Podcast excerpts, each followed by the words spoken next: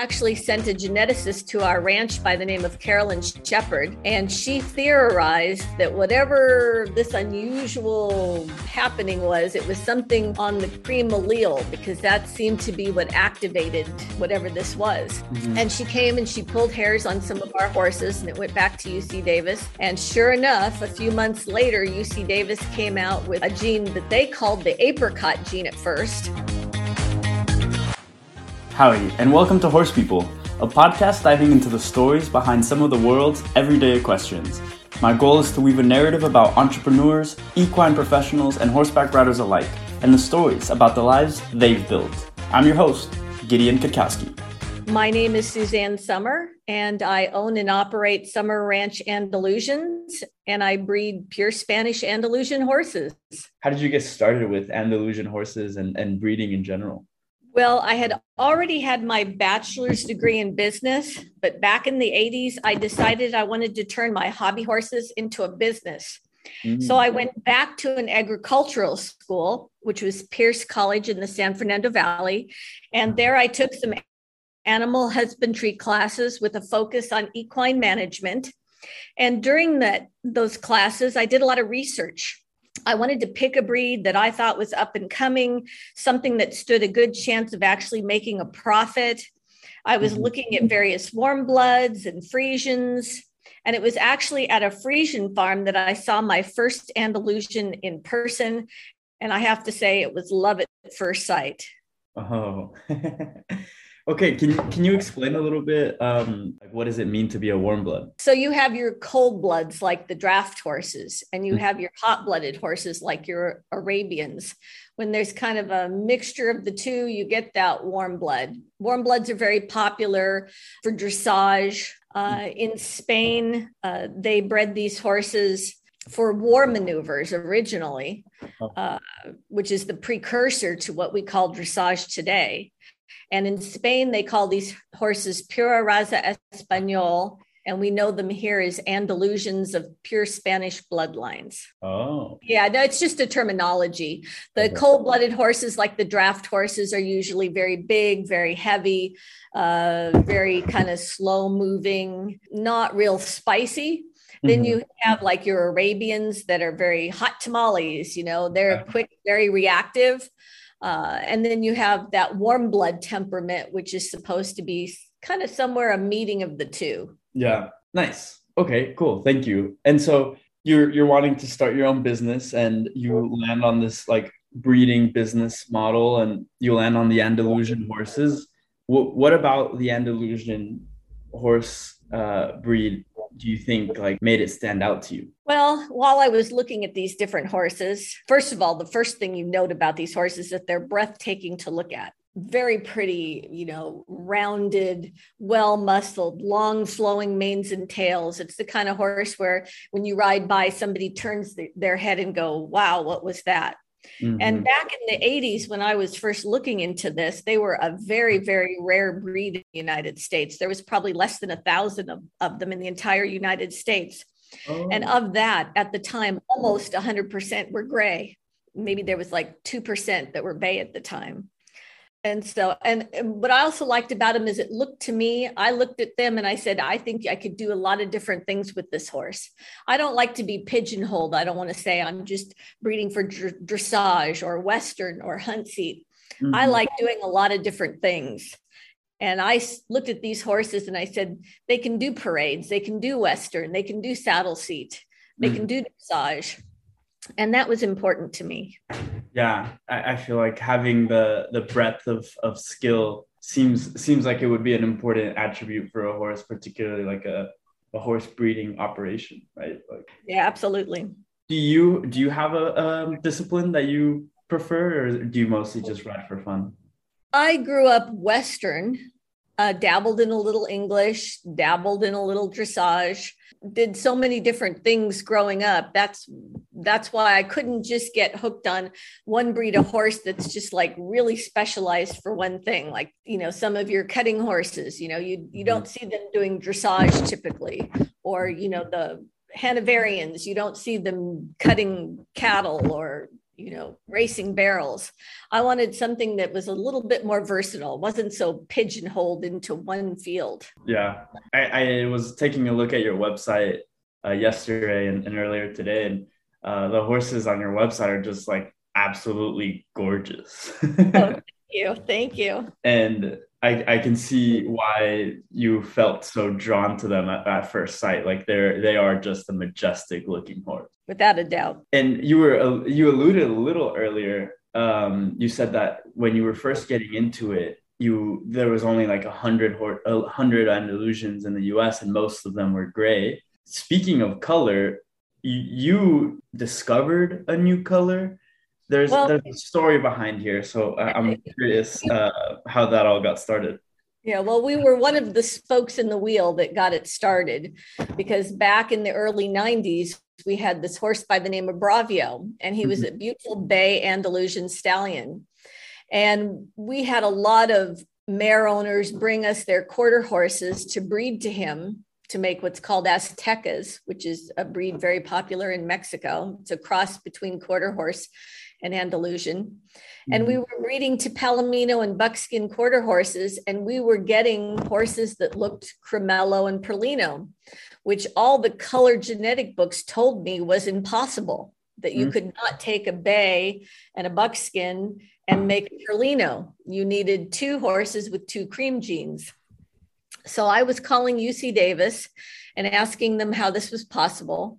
And I think they just kind of poo pooed me at first. They probably just assumed, oh, I didn't know, you know, I didn't have the right horse with the right mare because it, it just wasn't possible. Uh-huh. But it uh-huh. kept happening. And then another horse came over from Spain and was crossed with some uh, solid colored horses, and it happened again. So now UC Davis was kind of going, hmm, there might be something to this. And they actually sent a geneticist to our ranch by the name of Carolyn Shepard and she theorized that whatever this unusual happening was, it was something on the cream allele because that seemed to be what activated whatever this was. Mm-hmm. And she came and she pulled hairs on some of our horses, and it went back to UC Davis. And sure enough, a few months later, UC Davis came out with uh, a test for a gene that they called the apricot gene at first.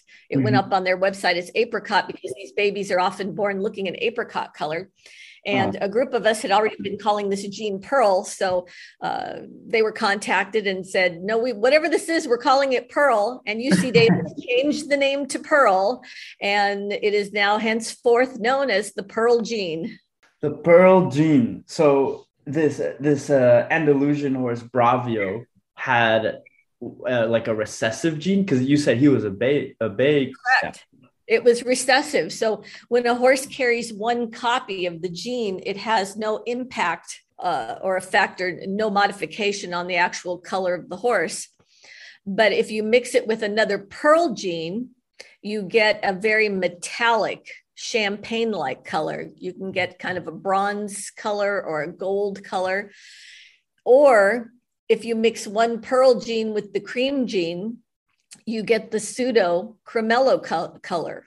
It'll actually look like a cremello or a perlino, but the eyes are a little bit different. If you look closely on a true cremello or perlino, the eyes are going to be a very bright blue. Mm-hmm. And on a uh, buckskin pearl or palomino pearl, the eyes are going to be more hazel, a little bit more green to them. Interesting how does the the color of the horse affect its selling price? Or does it does it affect it at all?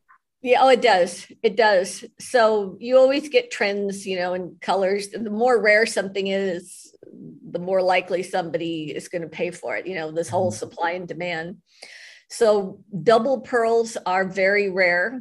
So they are rather pricey mm-hmm. uh, because they're just you don't see a lot of it yet but I have a waiting list for them. So for the next few years, any double pearls I get, I know they have good homes waiting for them. Oh wow! I I imagine when you first started this this operation, this like uh, this business, you didn't expect that the Andalusian horse you were going to get was going to create a whole new color. it was a total surprise. Yes, that's very true. So I just started out just wanting to breed the best Andalusians that we could. And I had to start with very young stock because I didn't have the financial backing to get horses that were already breeding age. And mm-hmm. you could imagine with less than a thousand in the country, they were pretty pricey.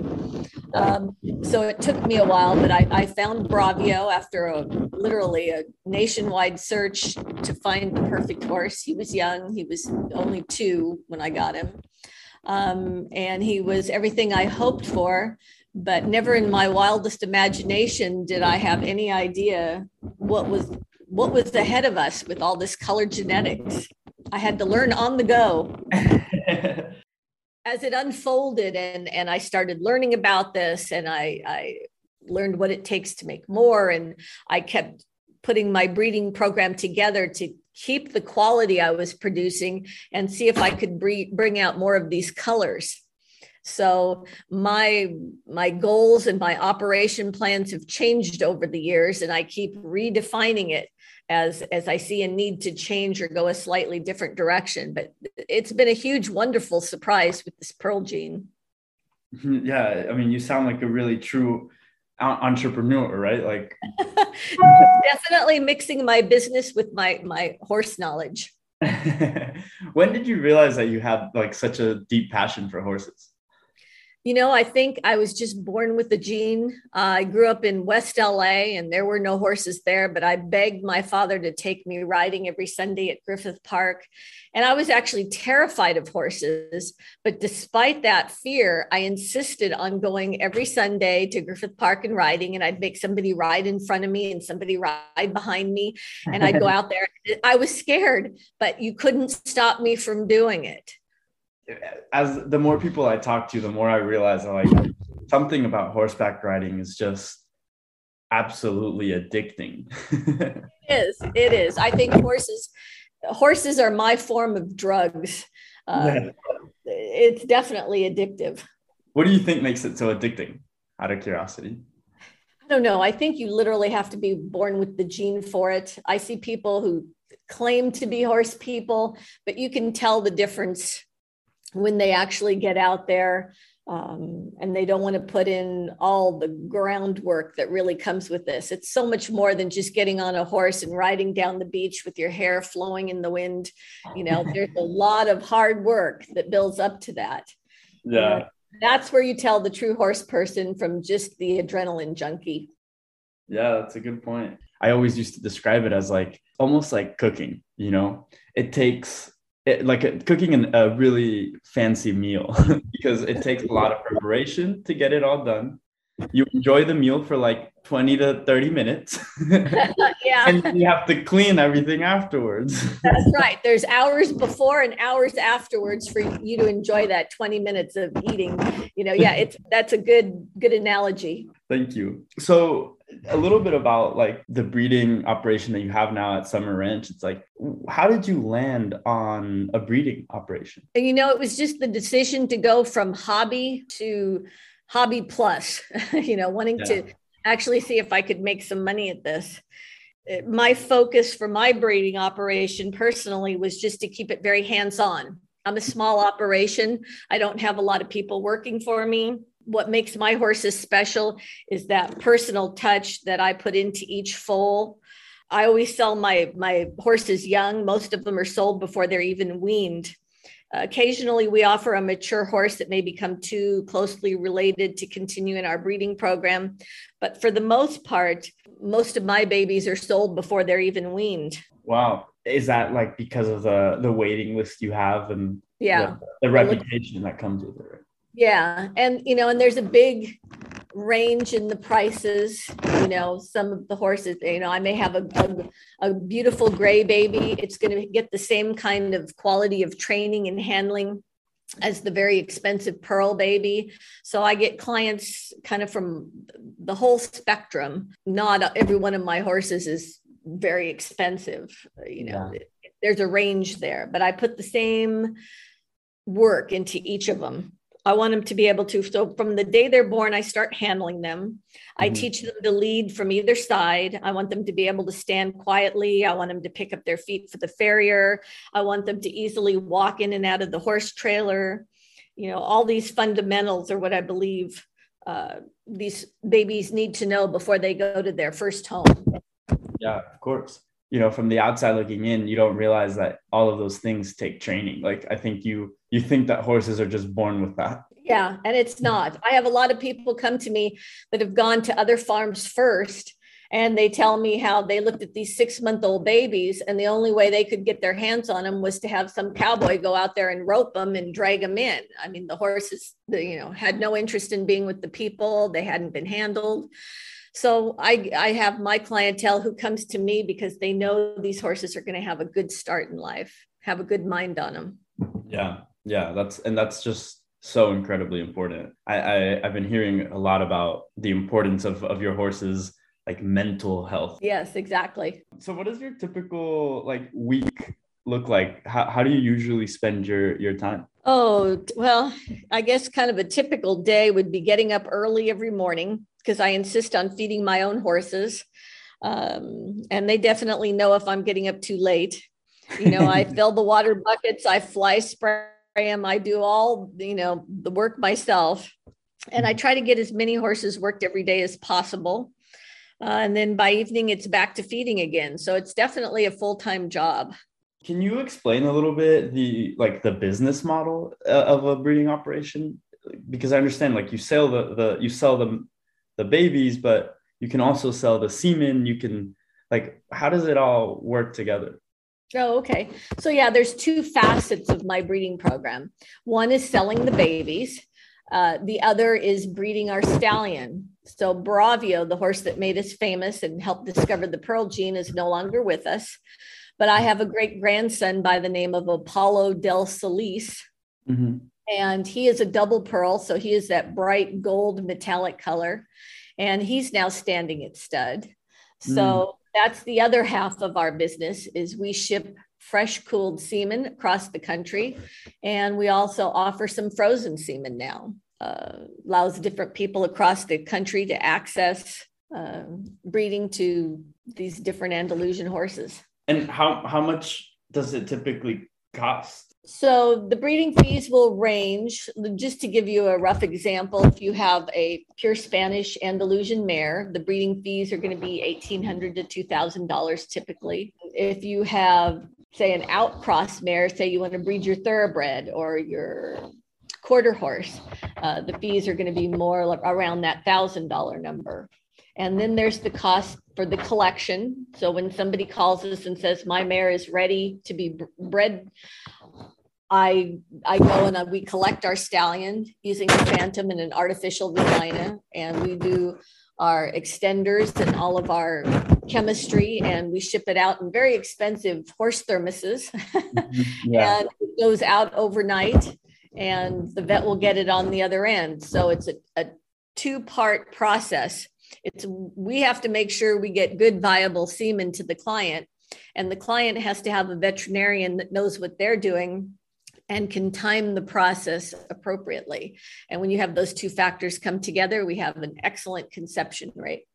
Why why is there a range between like the the thoroughbred and the different kind like the different kinds of horses that it's going to um, it's just value of the foal so uh, if you're breeding a purebred to a purebred you're going to have a more valuable baby uh, so we could you know typically uh, with any breed of horse you're going to see that that's going to be more costly um, yeah. Then we usually give discounts for people that are out crossing. Those babies may not be worth quite as much money.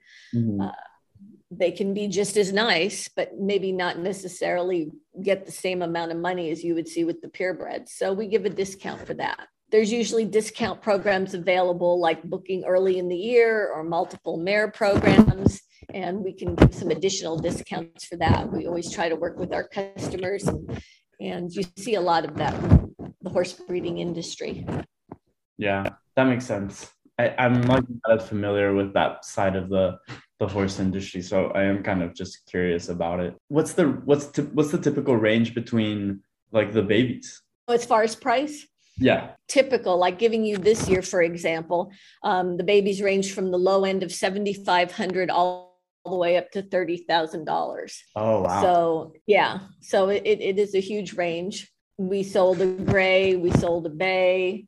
Um, we had a uh, buckskin pearl that went to Maui in Hawaii. Wow. I have another buckskin pearl that's going to be headed to Australia in October. We're letting him grow up a little more before he makes that journey. Mm-hmm. But we're kind of getting an international reputation now. And I've got horses that are heading outside the mainland. So it's very exciting for us. Yeah, that is exciting.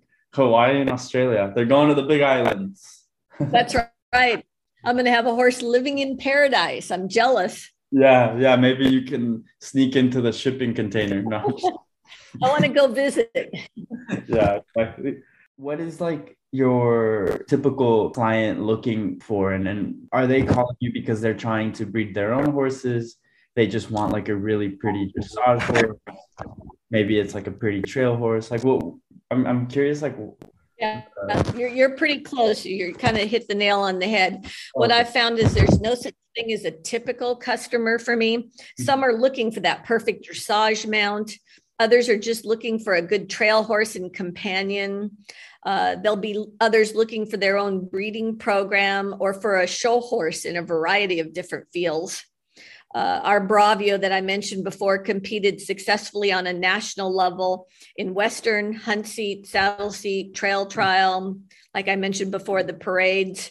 Yeah. So we kind of have our hands a lot of different equine adventures yeah. and that kind of up the market for us and that's why i get so many different people from so many different equine worlds coming to me looking for something that will fit their needs. Yeah yeah totally. Makes sense. Um i think to myself like maybe one, one day i'll have like a really uh unique looking trail horse out in the mountains of somewhere but uh, oh yeah, I get calls all the time from people that say, "I just want a trail ride, but I want people to turn and look at me as I'm going down the road." I said, "Okay, I've got for you too." Lucky for me, I don't need a trail horse to do that. I'm just kidding. no, these uh, guys uh, are pretty, and they do catch attention, which is why you see so many in parades. Yeah, and yeah, uh, yeah they catch your eye actually i was looking on your website you said and you mentioned a few times like the bachelor and the bachelorette have hired your horses as, as models? Yeah so we've gotten to do a few commercials. Um, we've been called upon to do you know little gigs here and there and uh, it's been a load of fun. We, we enjoyed it. It's so much fun to go out there. Uh, people aren't going to probably remember now, but back in the 90, 90s with, you know, Bachelor Bob on the beach for that date, those were a couple of horses from our ranch. Uh, and then we did the commercial for the Bachelorette, and we filmed that over at uh, Dig- Disney uh, Ranch Studios over there in Santa Clarita. Nice. So we've had a ball doing this like that. Yeah, that sounds like a lot of fun. We do a lot of modeling work. We used to have uh, a gentleman from England come over to photograph the horses. So a lot of our horses are in calendars.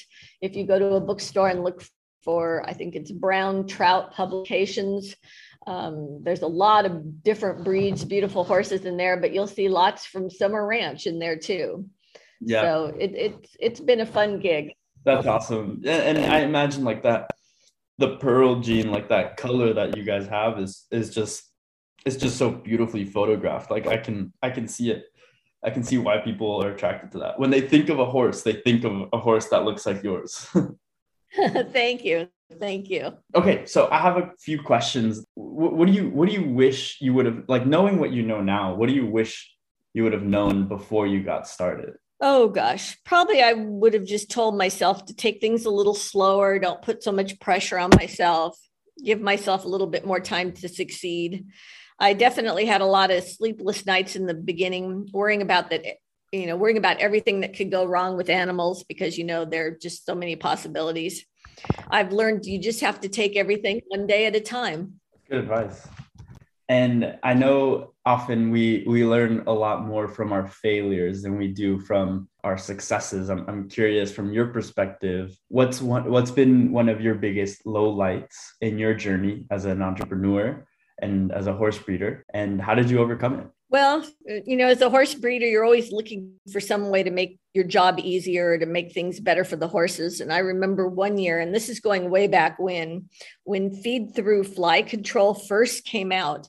And at the time, they were using organic phosphates as the main chemical. Mm-hmm. And I didn't realize that that was dangerous. I don't think anybody did at the time. And I decided to give it a try. And that year I had numerous birth defects in my horses. So that was a tough lesson to learn to really do my research.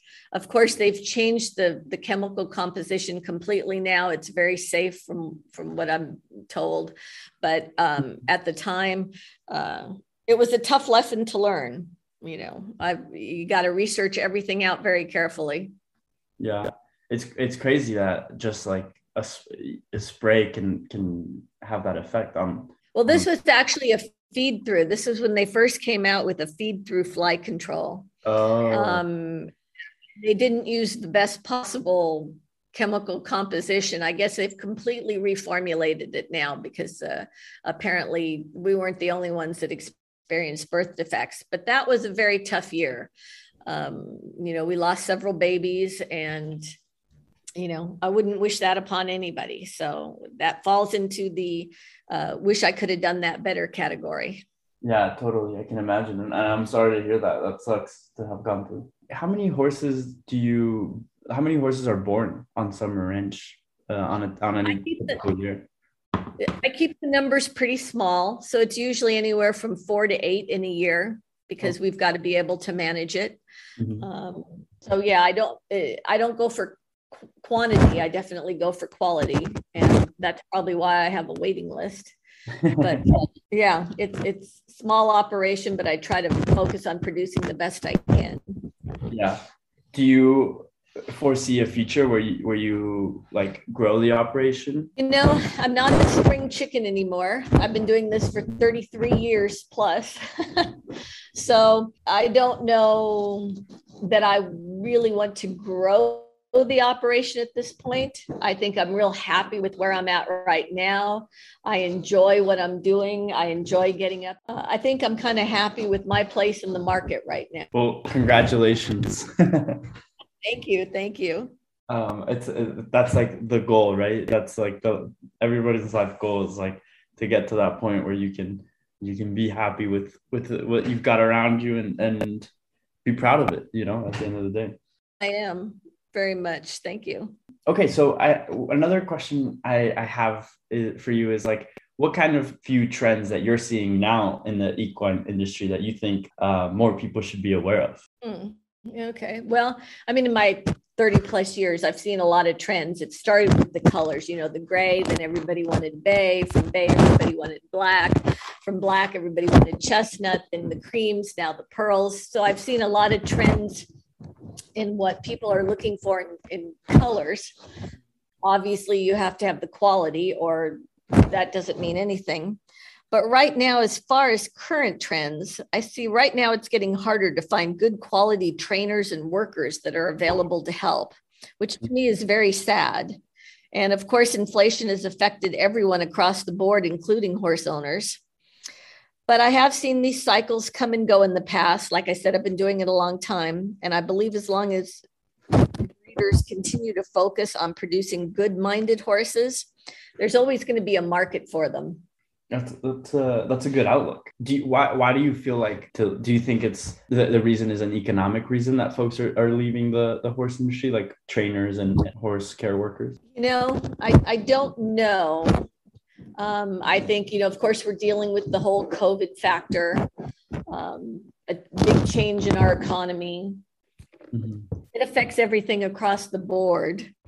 Um, you know just recently like within the last couple months i've seen a little bit of a difference where people are looking for work again um, a couple of trainers you know are maybe opening up some spaces but it's but it's been tough um, you know it seems like all the trainers are extremely busy their barns are full so they're working the market for horses didn't slip during covid it probably actually went up but it's going to be interesting to see what happens now over the next year yeah, definitely a, a telling time. Cool. Thank you so much, Susie. I appreciate it.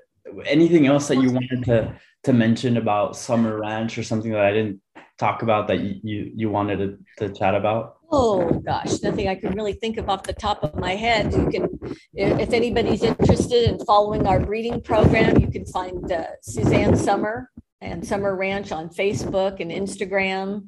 Uh, of course, our website at sommerranch.com. And um, we're always interested in talking with people. If anybody has a question, feel free to call me. I always love the opportunity to talk about our breed and our horses. And even if I don't have something for you, I'm happy to guide you to somebody who can help you. That's awesome. Thank you so much. I'll, I'll make sure to link all the socials and, and website in the show notes. So if anyone listening is is interested in following up with you, they can just like quickly access it. So oh, uh, wonderful. Yeah, thank you so much. You appreciate it. You're, you're so welcome. Thank you for taking the time to chat with me. I have uh, one more section of questions that I'm gonna okay. Let's uh, go ask it. you. They're, these are the rapid fire questions. oh my goodness! under pressure. Yeah, you'll you'll be under pressure, but they should be uh, you know relatively fun questions to answer for you. So, do you have a favorite horse you've ever ridden? Absolutely, Bravio. He was my soulmate horse. He was he did everything I ever asked of him.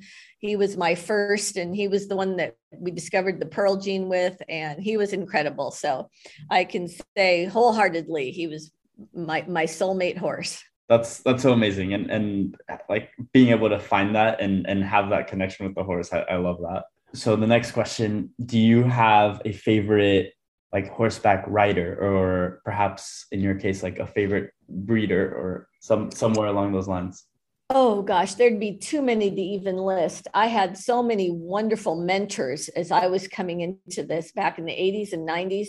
There were so many wonderful people that helped me.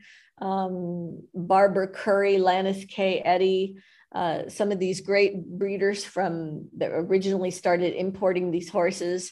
Uh, they were such a huge help to me, and I will forever be grateful to them. yeah, that's awesome. Every time I talk to someone, it, it is quite incredible the credit that they give the community. Like the equine community is just it's so tight knit. It's a small community, and there's just so much love to, that goes around. oh yeah, yeah. You don't want to be a bad apple in this barrel because it will come back to haunt you. It there's that whole six degrees is so true in the horse world. Yeah, I, would I'd bargain it's like three degrees. yeah, I think you're right. Um, okay, next question. What outside of horseback riding, what do you love to do? Oh boy, outside of horseback riding. Okay. Oh, I guess it's I'm a shopper. I love to shop. Send me to Cowboy Christmas in Las Vegas and I'll go mad. oh god. That's awesome. Any anything in particular that you love to to look for? Of course, horse stuff. You know, I love all the horsey clothes, the tack, you know, the horsey bling. Um, yeah, I guess it's part of my shopping addiction. Yeah, yeah. that's that's fun. Okay, next question. What's the what's your favorite place you've you've ever ridden um, a horse? So that would have to be riding Bravio on the beach in Santa Barbara after a parade. Uh, it was an awesome experience. I wish everybody could share. Uh, it's such a beautiful place. Uh, we literally had crowds forming on the beach to watch us go up and down and to rear the horse in the surf. And uh, it, it, was truly like a childhood dream. That sounds like like everybody's everybody who grew up yeah. riding horses wants to do that. exactly, and I got to do it. How many people get to say they got to do this? And and crowds formed to watch and applaud, and, and it was like, uh, oh my gosh, yeah, it was it was so much fun. yeah, that sounds amazing if that's yeah that that that is enough that is enough for me to like book my ticket and go visit um, okay, and the last question is usually the toughest, so take your time. Okay. Um, um, if you could have dinner with three people in history, dead or alive, who would you pick? Oh gosh, well, hands down, uh, I would have to go with my mom and dad. I've I lost both of them, and I miss them terribly. And I would just love to have the opportunity to sit down at the table and have dinner and tell them everything that's been going on with the family and what we've managed to accomplish. not only with the ranch and the horses, but also with what their grandchildren are up to. We hmm. have one son in medical school, and the other works for Scripps Hospital in San Diego. And I just know they would be so incredibly proud of both of them. So th- those are definitely the top two and as far as the third i just don't know that i could narrow it down there there would be celebrities and you know I, I i just can't even go there. So i'm just going to say my mom and dad and uh, uh, i wish that was an opportunity that could be had. Yeah. Yeah and that, that's that's beautiful and, and a, a reminder uh, to call my mom and dad today so. Yes you better. And yeah. I have to say, the whole Sommer Ranch, uh, the growth and development of it, it was truly a family project. It wasn't just me. It was thanks to my parents that helped make it all possible, and my family, my husband for his patience with all this, and my kids who grew up, you know, living this lifestyle, whether they wanted to or not. Um, it was really it, it, takes a village to make something like this successful. And i feel very very fortunate that i had that opportunity that's beautiful. Thank you so much susie. I've had such a great conversation with you. I've learned so much. Really really enjoyed it. I really really appreciate you uh, taking the time to chat. Oh well you're so very welcome. Thank you. It means a lot to me